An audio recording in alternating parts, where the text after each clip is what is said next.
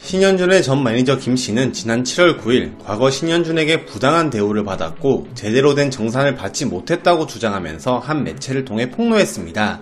이에 신현준은 김 씨는 오래 전부터 알고 지냈던 친구 사이라면서 폭로에 대해서 사실과 다르다고 해명했는데요.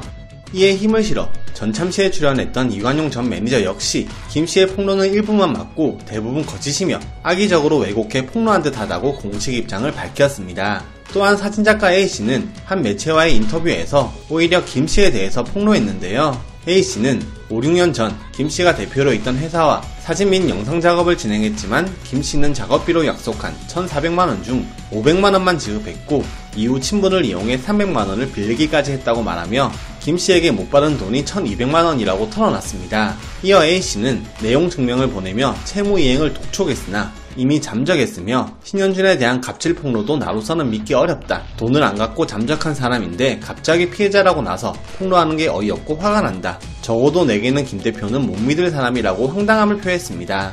이 같은 주장이 더해지자 신현준에 대해 폭로한 김 씨는 오히려 역폭로를 당하며 난감한 상황에 처했는데요. 그래서일까요? 김 씨는 또 다른 매체를 통해 2차 폭로를 이어갔습니다.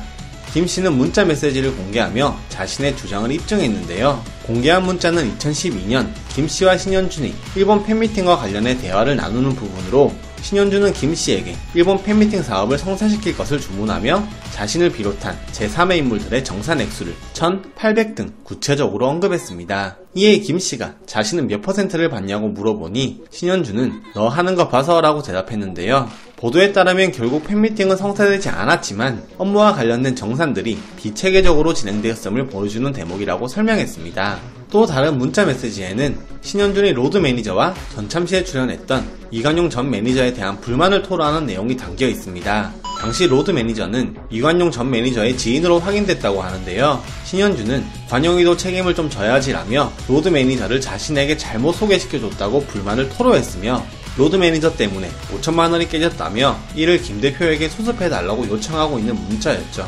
또한 다음 공개한 카카오톡 메시지에는 신현준이 김 씨에게 업무를 재촉하는 내용이 담겨 있었습니다. 신현준은 좋은 일 없니라고 김 씨에게 작품 및 활동과 관련해 빨리 일을 성사시키거나 해결하라는 메시지를 보낸 뒤 10분 동안 대답이 없자 9번에 걸쳐 같은 내용의 메시지를 보내며 재촉하고 있습니다.